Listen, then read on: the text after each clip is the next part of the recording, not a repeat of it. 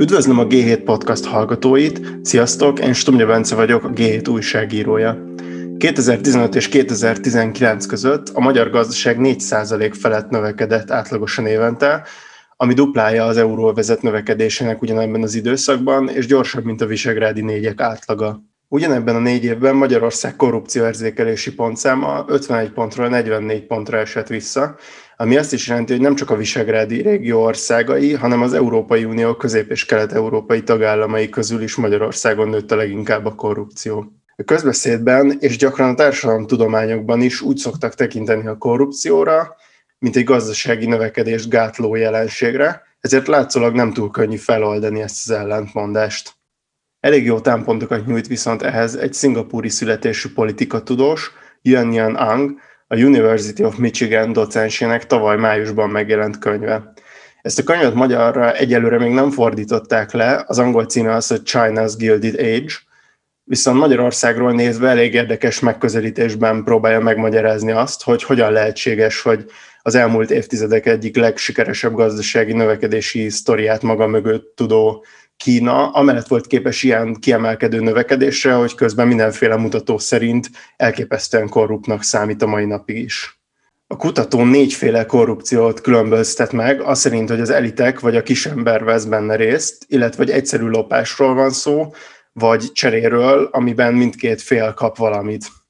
Ang szerint a korrupció minden formája káros, azonban a gazdasági növekedés csak az uzsora, a kenőpénz és a sikkasztás lehetetleníti el, a gazdasági és politikai elitek közti kölcsönös szívességekre épülő korrupció rövid távon viszont még hozzá is járulhat a gazdasági növekedéshez, miközben egyéb társadalmi károkat okoz persze. Ennek a felosztásnak egyébként annyiban van egy gé hetes vonatkozása is, hogy Kasnyik Márton kollégám tavaly szeptemberben megjelent a magyarországi lophatási válságról elméletet alkotó cikke pontosan ugyanerre a felosztásra épít. A mai bizonyos értelemben kísérleti adásban, ami lényegében egy ilyen kollektív szerkesztőségi könyvajánló lesz, az egyik vendégem a cikk szerzője, Kasnyik Márton lesz, akivel a cikket a könyv alapján tovább gondolva fogunk megpróbálni valamit mondani a kínai és a magyar korrupció hasonlóságairól és különbségeiről. Szia Marci! Szia Bence, üdvözlöm a hallgatókat! Illetve a másik vendégem Hajdú Miklós kollégám lesz, akit pedig azért hívtam el az adásba, mert ő viszonylag jól ismeri a korrupciós indexeknek a módszertanát, meg ezt a tudomány ágat, és szokott is erről a témáról írni a gé hétre. Szia Miki! Sziasztok, én is üdvözlök mindenkit! És szerintem kezdjük azzal, hogy Ang kifejezetten egyébként a Transparency Indexét egyébként konstruktívan kritizálva azt írja, hogy az szerinte egyneművé teszi a, a korrupciót, miközben ugye annak különféle formái vannak, és ezeknek mind-mind más a hatása. A fő kritikája az, hogy a legalizált korrupciót nem méri jól ez az index, ami ugye a nyugati országokban elterjedt, tehát ilyen például a lobbizás, forgajtó jelenség, pártfinanszírozás, de ugye azt is mondja, hogy, hogy Kínában is e felé tart a korrupciónak a formája. És Miki, te mit gondolsz erről a kritikáról? Én, én abszolút egyetértek a, az ő kritikájával, viszont inkább ahelyett, hogy, hogy nem méri ezt a fajta korrupciót a, a té i indexen, azt mondanám, hogy, hogy is mondjam, hogy inkább bizonytalan, hogy hogyan méri, ahogy Ang is írja, vagy mondja, a korrupció az ugye egy, egy nagyon összetett, komplex fogalom, amit már eleve definiálni is borzasztó nehéz, tehát ugye minden, nem tudom, társadalom és közgazdaságtudományi munka, ami korrupcióval kapcsolatban vizsgálódik, mindig egy ilyen óriási nehézség a A, a kutatások elején, hogy, hogy egy megfelelő munkadefiníciót találjunk, vagy, vagy meghatározzunk a, a korrupcióval kapcsolatban. És ugye persze mérni is borzasztó nehéz, mert ugye egy rejtett jelenségről van szó, vagy hát egy olyan jelenségről, amit igyekeznek a, a, a résztvevők elrejteni. És ugye az is egy nagyon fontos dolog, hogy, hogy a korrupció, ahogy ugye ezt említettük, egy, egy komplex dolog, tehát óriási minőségbeli különbségek vannak abban, hogy, hogy hol, milyen módon zajlik jellemzően, hogy egyáltalán hol, milyen módon tud lezajlani, tehát hogy milyen, milyen intézményi környezet van, milyen jogi környezet van, ami különböző dolgokat lehetővé tesz, különböző dolgokat illegálissá tesz. Szóval, hogy ezeknek a különbségeknek igazából a, az összemosása egy általános indexbe, az, az egy nagyon-nagyon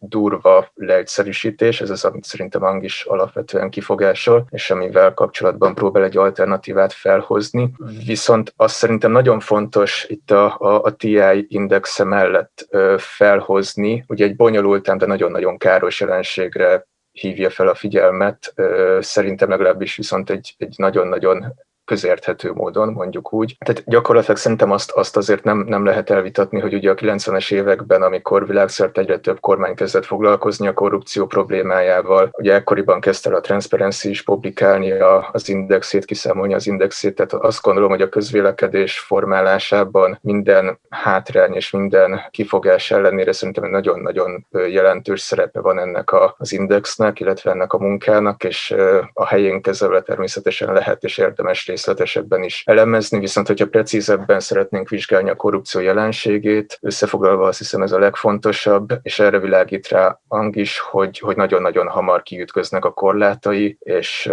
és ilyenkor érdemes olyan részletekbe belemenni, és, és azokat a, a, a dolgokat figyelembe venni, amikre Ang is figyelmeztet és reflektál, hogy, hogy, hogy a korrupció az egy sokkal színesebb dolog ahhoz képest, mint amilyen képet fest róla a té i indexe. Miki, csak ilyen nagyon dióhéjban, mielőtt rátérnénk arra, hogy, hogy Ang hogyan szedi szét ezeket a különféle korrupciókat, azt mondd el, hogy, hogy a té i index az milyen módszertan alapján készült, tehát hogy, hogy hogyan állítanak össze egy ilyen korrupciós indexet, és hogy,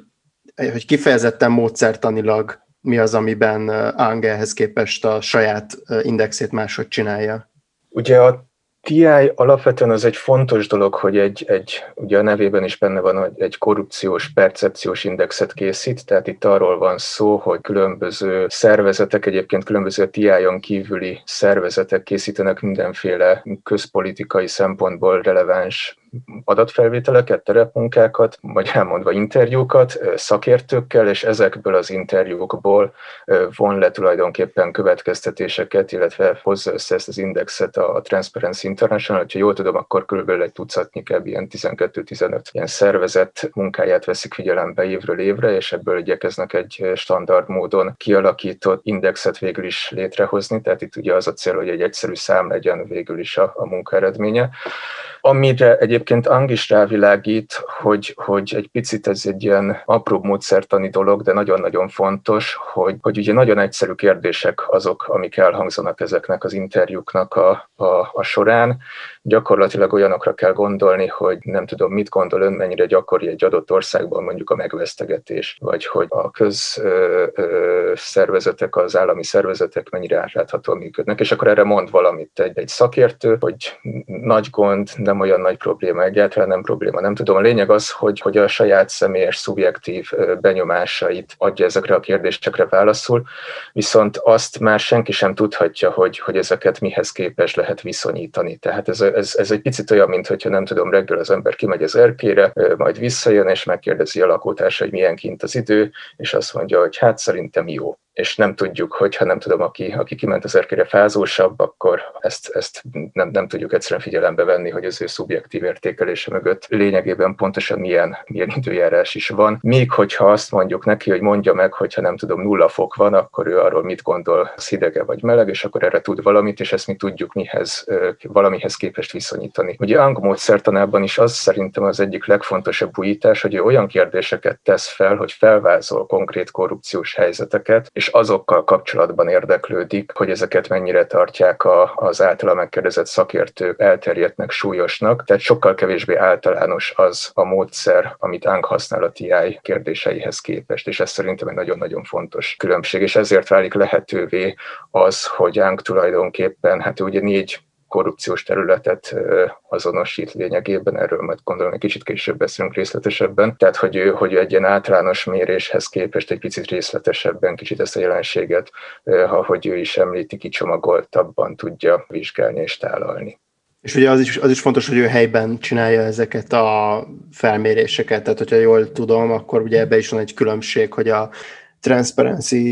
indexet megalapozó interjúk, hogyha jól tudom, akkor egy ilyen központosított módszertannal, és főleg nyug- nyugati üzletemberek részvételével készülnek el, és hogy valami, valahogyan emiatt is kritizálja ilyen nyugatcentrikussággal Ang ezt a módszertant. Igen, igen, ugye ez is egy nagyon fontos dolog, amit mondasz, hogy kapunk ugye a Transparency-től egy indexet, és fogalmunk sincsen igazából, hogy ha csak nem megyünk nagyon a, a mélyére a módszertani mellékleteknek, de ugye azok is egy idő után, mivel ugye nem csak a Transparency, illetve nem a Transparency az a szervezet, ami végzi a terepmunkát, tehát nem igazán tudhatjuk már azt, hogy milyen szakértők milyen perspektívából értékelik azokat a kérdéseket, amiket feltesznek nekik. Marci, szerintem egy kicsit akkor részletesebben menjünk végig ezen a kicsomagolt korrupciós indexen, tehát milyen fajta korrupciókat azonosít ez, és ezek milyen országokra jellemzőek, illetve mi a hatásuk? Minden ilyen politikatudományi vagy, vagy intézményi intézményekkel foglalkozó tudományban vannak ezek a négyes mátrixok, és ez is egy ilyen, hogy úgy kell elképzelni, hogy van nála négyféle korrupció. Az egyik megosztás szerint van, amit a kis emberek csinálnak, meg van, amit a, a nagy emberek csinálnak, és van egy olyan felosztás is, hogy egyszerűen csak lopás van-e benne, vagy pedig valamilyen csere. Tehát a szereplők, ugye nyilván az egyik oldalon vannak a hivatalnokok, a másik oldalon pedig általában vállalkozók, vagy magánemberek, vagy bárki, aki akar valamit ezektől a hivatalnokoktól, cserélnek-e valamit. És hát ami, ami nagyon hasznos szerintem magnak a felosztásában, és hát ahogy magyarázza ezt, mindegyiket valamilyen kábítószerhez hasonlítja, és ugye ezek a lopás alapúak, azokat leginkább az ilyen illegális kábítószerekhez hasonlítja. Ugye a legegyszerűbb eset, az ez az ilyen piti lopás, vagy útonállásnak lehetne talán fordítani magyarul, ami az a fajta korrupció, amikor egyszerűen helyben lévő kis hivatalnokok valami ilyen valamiért pénzt kérnek. Tehát ugye ez, ez lehet az, hogy például a rendőr megállít, és azt mondja, hogy nem ég a lámpád, és adnod kell neki egy tízezres, hogy tovább engedjen. Ez egy csomó fejlődő országban ez a, a legelterjedtebb, de nyilván ugye a premodern időkben Európában sem volt ez másképpen. Tehát uh, hivatalnokok visszaélnek a helyi szintű egy az egyben hatalmukkal, és, és gyakorlatilag ezzel így, így le, lerámolják az embereket. Akkor van az, ami szintén egyszerűen csak lopáson alapul, és ez is egyértelműen kizárólag csak káros lehet, ami ez az ilyen nagy lopás, amit a Grand Theftnek mond. Hát ez az, amikor ugye most néhány éve volt ez a hír, hogy Kazahsztán egyik legnagyobb bankára megszökött a banknak gyakorlatilag az egész mérleg főösszegével, ilyen több milliárd euróval, meg hát úgy vannak országok, ahol, ahol tulajdonképpen az egész gazdasági rend szinte arra épül, hogy, hogy van egy elit, valamilyen nyersanyag kitermelés folyik, és a, a politikai elit ennek egy rész szét mindenféle ellenszolgáltatás nélkül egyszerűen elteszi, ilyen például mondjuk Nigéria vagy Angola híres eset, hogy, hogy ott Angolában például nem is éri az országot a pénz, egyenesen Svájcba megy ugye a, a, az olajbevételeknek egy jelentős része, mondjuk egyharmada, és tehát ez a, ez, a, ez a nagy lopás, ennek az ilyen ideáltipikus esete, de nyilván persze valójában ezek gyakran összefolynak, és amik érdekesebb esetek, azok azok, amiben nem csak lopás van, hanem csere is. Na most ebből a kisebbik eset az az, amit gyorsító pénznek hív, ami azt jelenti, és erre például azt mondja, hogy ez leginkább mondjuk például mostanában Indiában egy gyakori jelenség, hogy hivatalnokok, akik ugyan nagyon nem tudnak segíteni valamilyen gazdasági szereplőnek, de például mondjuk meg tudják oldani azt, hogy, hogy megkapjon bizonyos engedélyeket. Vagy, vagy mondjuk, hogy ne legyen nála minden héten munkavédelmi ellenőrzés. Tehát, hogy ne, ne vegzálják a hatóságok, erre tud ráhatni az adott kis hivatalnok, és ugye a vállalkozó ugye megszabaduljon a, azoktól a szabályoktól, amiket mindenféle okokból gyötrelmesnek lehet, ez általában a vállalkozók a legtöbb szabályozással így vannak, ugye megtalálják azokat a hivatalnokokat, akiket meg lehet kenni, és akkor cserébe kapnak valamit. Tehát ez, ez olyan, hogy itt nem, nem egyszerűen meglopják ugye a vállalkozót, hanem kap valamit cserébe, mondjuk esetleg gyorsabban halad, haladhat valamilyen projekttel, vagy mondjuk nem lassítják le ő direkt. És hát van ugye a, a negyedik eset, aminek sokkal több alesete van, mert ezekkel részletesebben foglalkozik, és ez az ilyen hozzáféréshez kapcsolódó pénz, amikor a gazdasági szereplő gyakorlatilag ilyen egyenrangú partnerként valamilyen szívességet kap cserébe a másik oldalon állótól, és hát ennek ugye van illegális, meg, meg legális változata is, és legális változata az az, amit, amit lobbizásnak hívunk, vagy ilyen befolyás érvényesítésnek, tehát ezt, ezt ugye a nyugati világban teljesen intézményesítetten csinálják ezek az ilyen érdekérvényesítő szervezetek. Ennek a típusú korrupciónak az egy nagyon érdekes változata, hogy ebből teljesen produktív dolgok is ki tudnak sülni, tehát nagy üzletek, nagy bizniszek jönnek, és az Ang ezt ugye, hogyha a kábítószer analógiánál marad, tulajdonk, akkor ő, ő ezt a szteroidhoz hasonlítja, tehát bizonyos ilyen üzleti érdekcsoportok nagyon könnyen tudnak sok izmot magukra pakolni, hogyha úgy tetszik, ennek segítségével, nagyon gyorsan nagyra tudnak nőni, de ez nem biztos, hogy egy fenntartható növekedés, hiszen azon alapszik, hogy, hogy egyfajta ilyen kölcsönösségen alapuló érdekközösségbe kerülnek a, az állami szereplőkkel. És hát igen, és hát ugye azt állítja, hogy, hogy, hogy Kínában, Kínában ez, a, ez az uralkodó verzió. Amit és ugye igen, állnak. És ezen kívül ugye azt is állítja, hogy, hogy nem csak hogy Kínában, de hogy a fejlett országok többségében is ez a,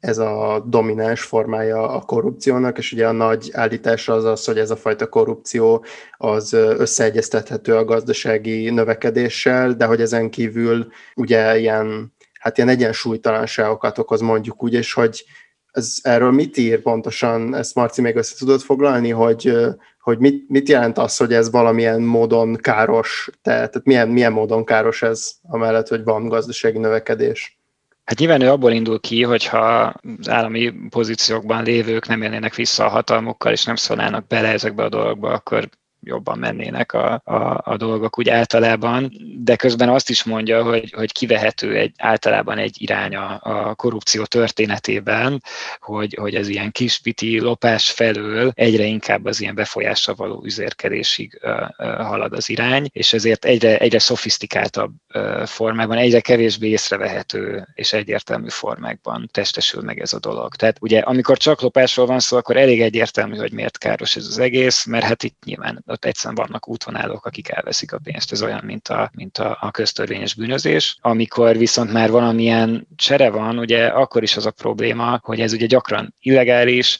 akkor azokat a szereplőket fogja előnyben részesíteni, ugye, akik, ezt, akik ezzel élni tudnak, de közben ők egy olyan kockázatot vállalnak, hogy, hogy lebuknak vele. És akkor, akkor, akkor ez ugye teljesen eltorzítja az egész gazdasági életet. Tehát, hogyha most az a verseny, hogy ki tudja jobban lefizetni a politikust, akkor ez nyilván nem, egy, nem az a az ideális versenyhelyzet, amit elképzeltek a közgazdasági tankönyvekben. És hát ugye hasonló a helyzet ezzel a, ezzel a legszofisztikáltabb változattal. Ugye a cégek iszonyatos pénzeket költenek lobbizásra, meg, meg arra, hogy, hogy valamilyen módon befolyásolják a politikát, a, a közvéleményt, stb. És azért ez egy olyan ilyen járulékos költség, ami, amitől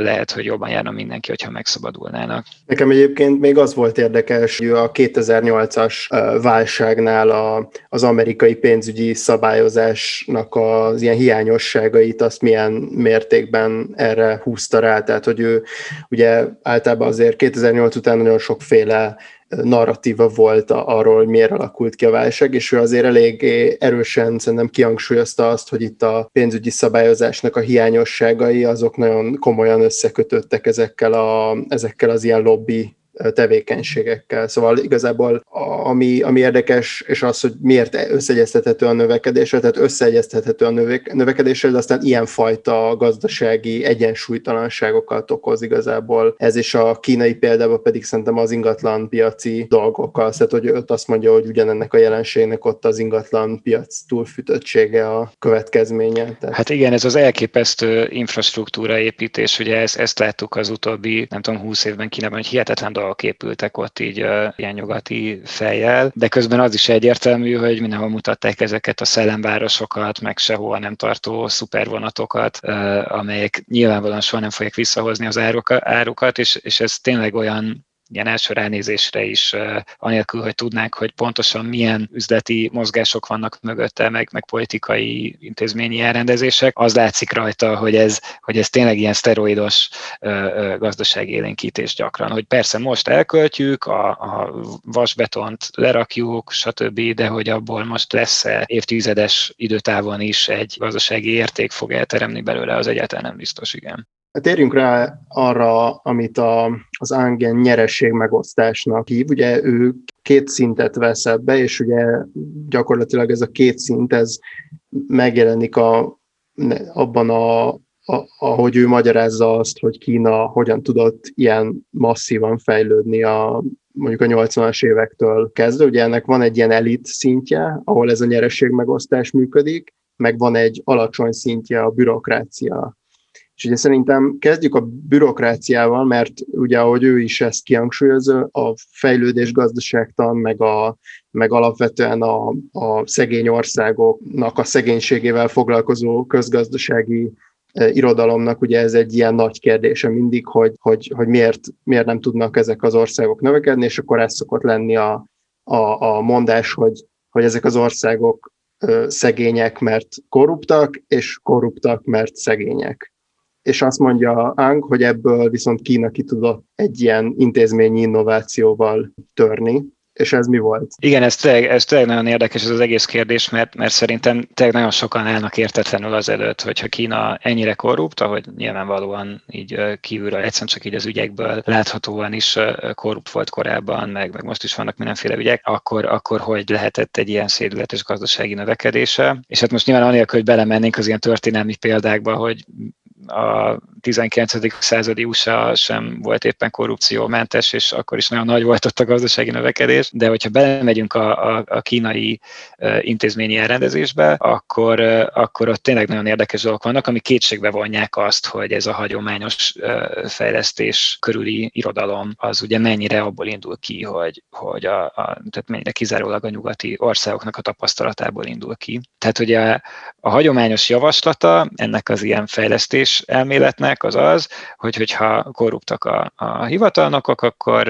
hát mondjuk meg kell nézni például, hogyha annyira alacsony bérük van, hogy máshogy nem is tudnának megélni, mint ahogy hogy valamilyen korrupt dologba belemennének, akkor egyszerűen meg kell emelni a bérüket. És az Ang itt azt arra jött rá, gondolom a ilyen terepmunkát is folytatott, és akkor ennek során is feltűnhetett neki, hogy Kínában egyáltalán nem emelkednek a, a hivatalnokok arabbérei. Hát vagy nem jelentősen, ugye valamennyire ezt írja is, hát, hogy valamennyire emelkednek, a... de nem, nem nagyon. Igen, de azt mondta, hogy valójában az összkeresetükön belül még így az ő adatbázisában, mert hogy annak az idővonalán egyre kisebb része volt az alapbérnek, mert van ez az ilyen alapbéren felüli rendszeres juttatás. Ez egyébként Magyarországon is, amikor megnéztem, amikor a minisztériumoknak a, a, a bérfizetését, az is egyre, egyre nagyobb részt tett ki. Tehát ugye van egy alapbér, ez az illetmény, és akkor van ez a rendszeres juttatás, aminek ilyen különböző típusai vannak, van ez a túlórapénz, bónusz, prémium, költségtérítés, lakhatási támogatás, ruhapénz, élelmiszerutalvány és hasonlók. És ezek adják ugye a bérnek egy ilyen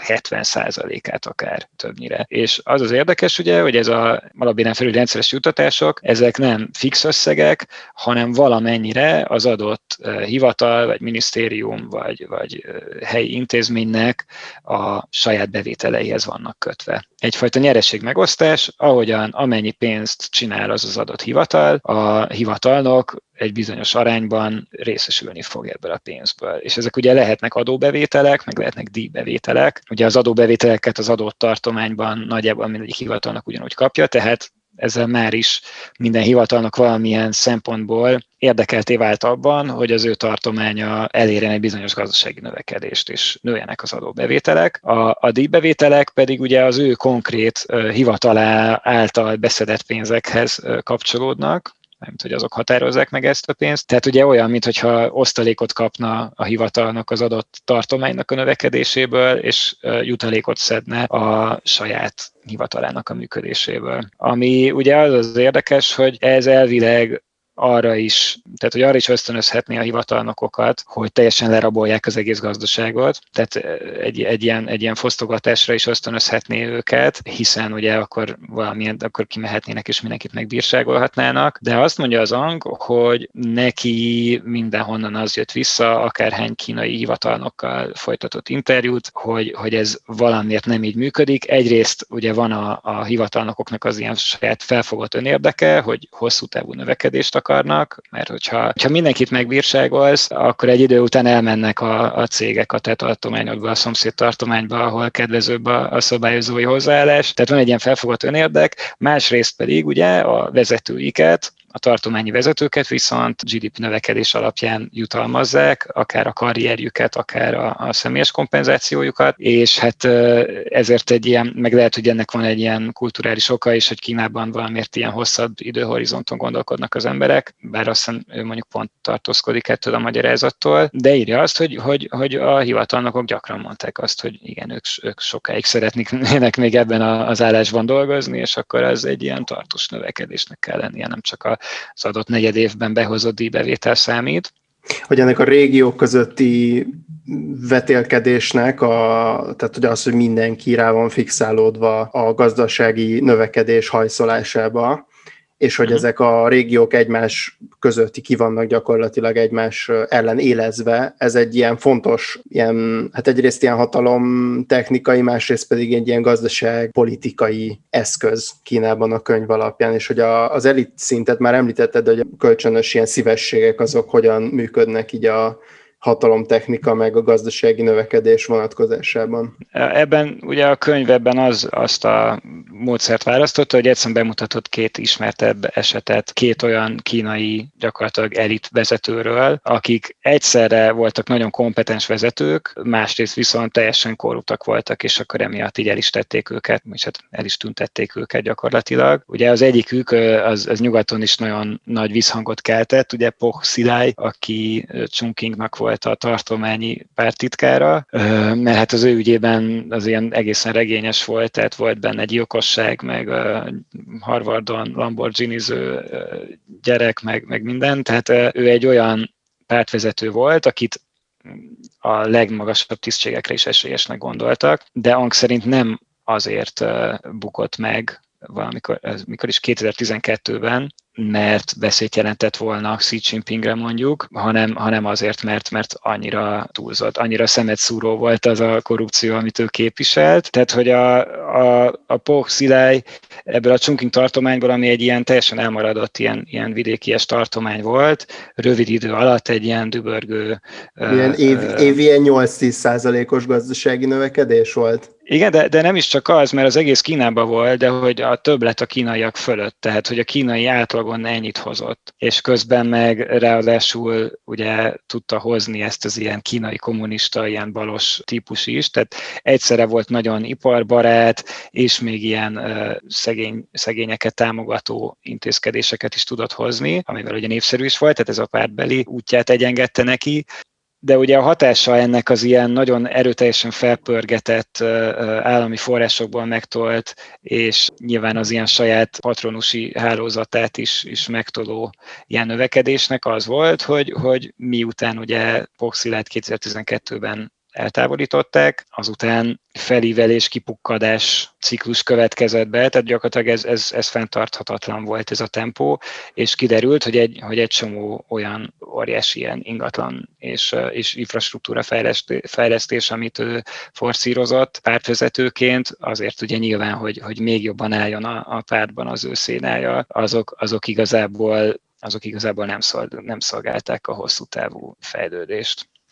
Szerintem akkor itt az ideje, hogy rátérjünk Magyarországra. Én itt egy idézettel is készültem, Lánczi Andrástól, a Budapesti Corvinus Egyetem rektorától, kormánypárti filozófustól kétezer-tizenötben nyilatkozta azt, hogy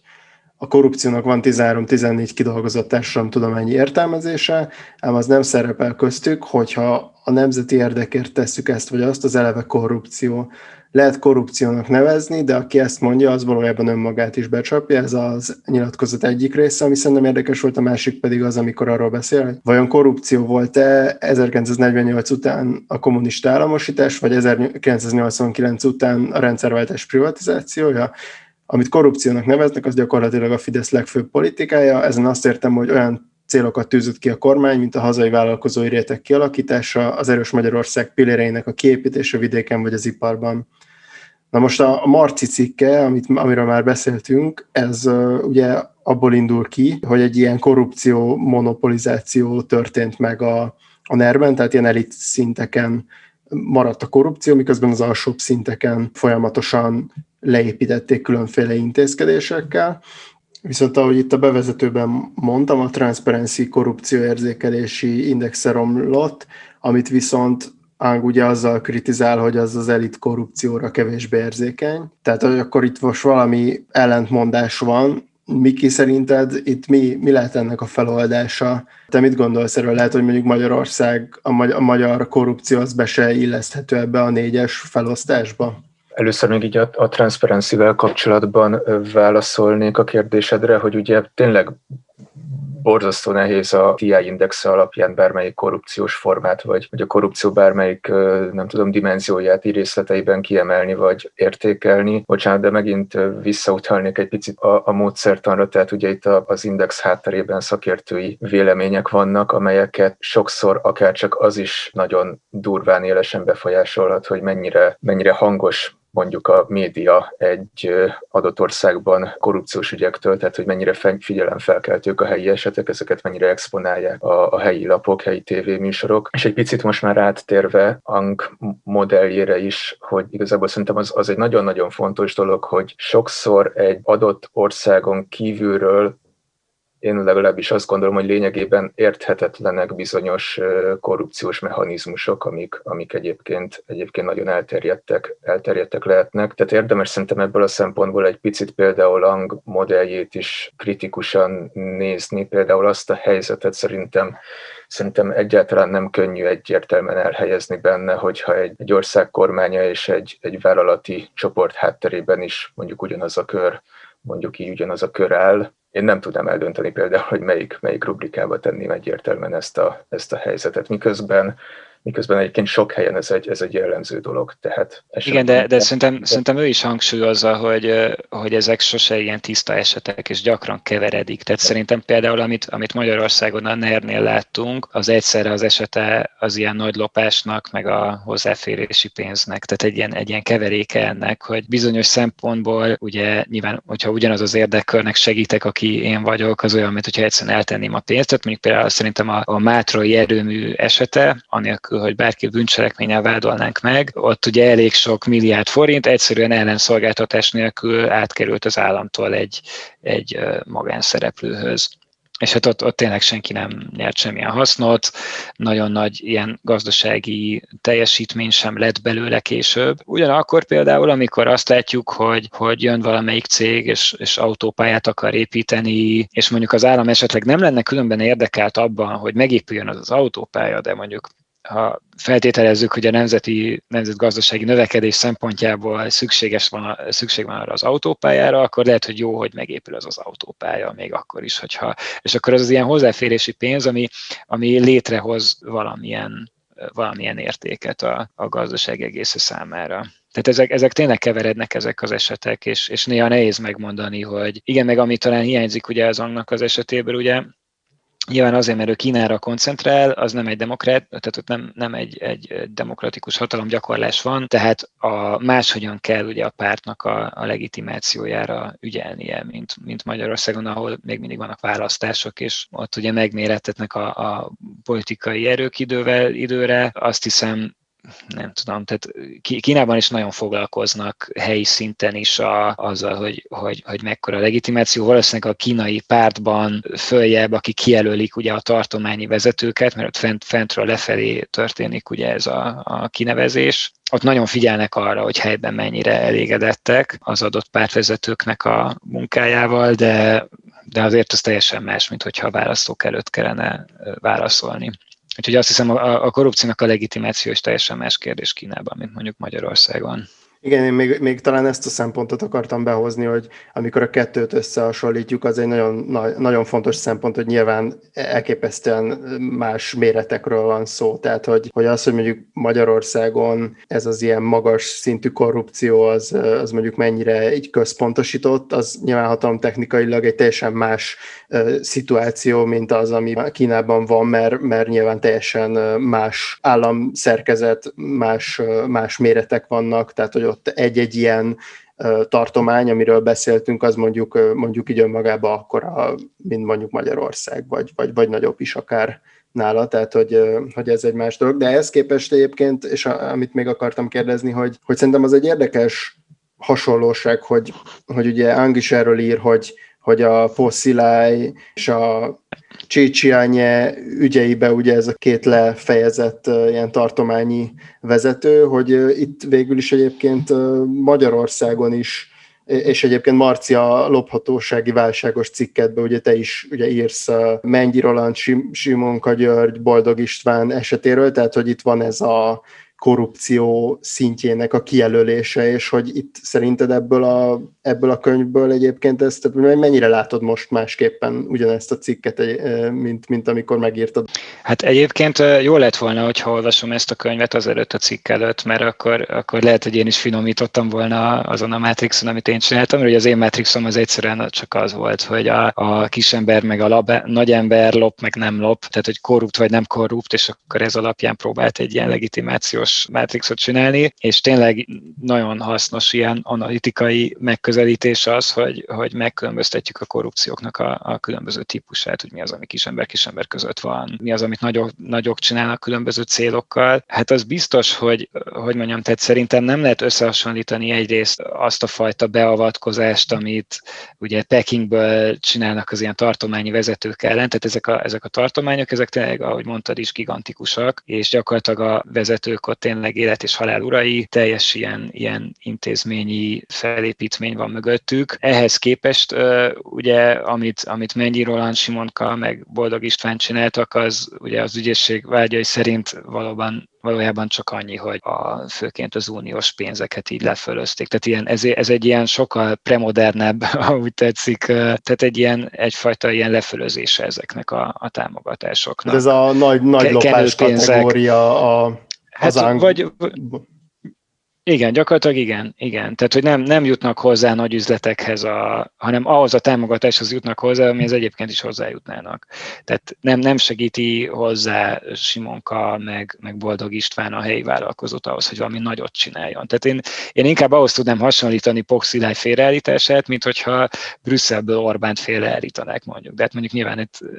az Európai Unió máshogy van felépítve, mint Kína, úgyhogy ez nem lehetséges. De, de inkább erre hasonlít, hogyha, hogyha valaki helyben patronus hálózatot épít föl, ami már, ami már túlságosan, tehát túlságosan látványosan csinálja, valósítja meg a korrupciót, ugye, Láncit idézve, akkor, akkor azokat az embereket félre, félre lehet állítani, de, de ez, ez nyilván Magyarországon nem alternatíva, tehát nem. Ez a része nem hasonlítható össze, hogy Angnál az hiányzik igazából, hogy mi az, amikor a korrupciónak az a célja, hogy a politikai hatalmat újra termelje. Mert hogy Magyarországon ennek az esetét ismerjük nagyon jól, nem? És, és nem azt, hogy, mert ugye ő különböző szereplőkről beszél, tehát ő, ő úgy látja, hogy egyes hivatalnokoknak van önérdeke, és akkor azt, azt követik. Miközben Magyarországon sokkal inkább egy ilyen nagy, nagy kartelt látom gyakorlatilag, tehát a, ugyan erre az, az, az, az vagy, vagy sokkal inkább tűnik, legalábbis így kívülről nézve, egy ilyen összefogáson alapuló és közös nyeresség megosztáson alapuló valaminek, mint sem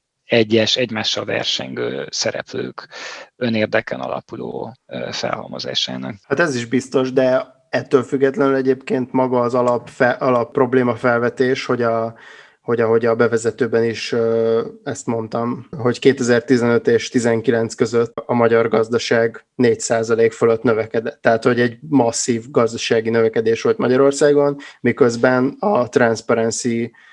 Index masszívan zuhant. És szerintem ettől függ, ebből a szempontból ez, ez egy releváns dolog innentől kezdve, hogy akkor, hogy akkor amit Kínában látunk, az, az hogyan hozható össze azzal, vagy hogyan értelmezhető ez a felfogása a korrupciónak, és hogyan tudjuk ezzel értelmezni azt, hogy Magyarországon hogyan működik a korrupció. Hát igen, igen, talán az, az lehet egy érdekes összehasonlítás, ami kicsit bonyolítja ezt a dolgot, ugye, hogy, hogy Magyarországon a gazdasági növekedés nagyjából éppen annyi volt, mint amennyi é u-s pénz bejött adott évben, ami persze nem ilyen egy az egyben összevethető, meg nyilván nem lett gé dé pé minden egyes bejövő é u-s centből, de, de azért ez, ez, ez tényleg jelent valamit, hogy azért egy, egy, egy olyan helyzetben történt ez Magyarországgal, amikor egyszerre volt globális konjunktúra egy exportfüggő országban, és még rengeteg támogatási pénz is bejött. És ez azért érdekes szerintem ebben a helyzetben, mert Ang éppen azt írja, hogy az utóbbi években kezdett el Kínában is előtérbe kapni egy, egy újfajta támogatási forma. Tehát most ugye Xi Jinping idején letekerték ezt a, ezt a hagyományos ilyen infrastruktúra, meg iparfejlesztési pénzeken alapuló ilyen patronusi rendszert. Volt egy nagy korrupcióellenes kampány, és ami viszont az utóbbi években történt, az az, hogy, hogy elkezdtek ilyen, a magyar high ventures-höz tudnám ezt hasonlítani, ahogy leírja, tehát ilyen mindenféle innovációt, meg technológiát támogató, ilyen, ilyen cégekbe irányuló támogatásokat tolni. És hát nyilván ez, ez, ezek nem fognak, ezek a pénzek sem lefölözetlenül áramlani Kínában, de arról még nincsenek nagyon, arról nincsen olyan tudomásunk olyan esetről, hogy, hogy, hogy ezeket a pénzeket ott hogyan lopják. Jó, szerintem akkor legyen ez a, a zárszó. Uh, Miki, Marci, köszönöm, hogy uh, itt voltatok a, ezen a héten a gé hét podcastban. Mi is köszönjük, sziasztok! Köszönöm, sziasztok! A hallgatóknak pedig köszönöm, hogy itt voltak velünk, iratkozzatok fel ránk ott, ahol a podcastokat hallgatjátok, és ha tehetitek, akkor támogassatok minket úgy, mint hogyha előfizetnétek a lapra a gé hét pont hu per támogatás oldalon. Én Stumpf Bence, a gé hét újságírója vagyok, a gé hét podcastot hallottátok.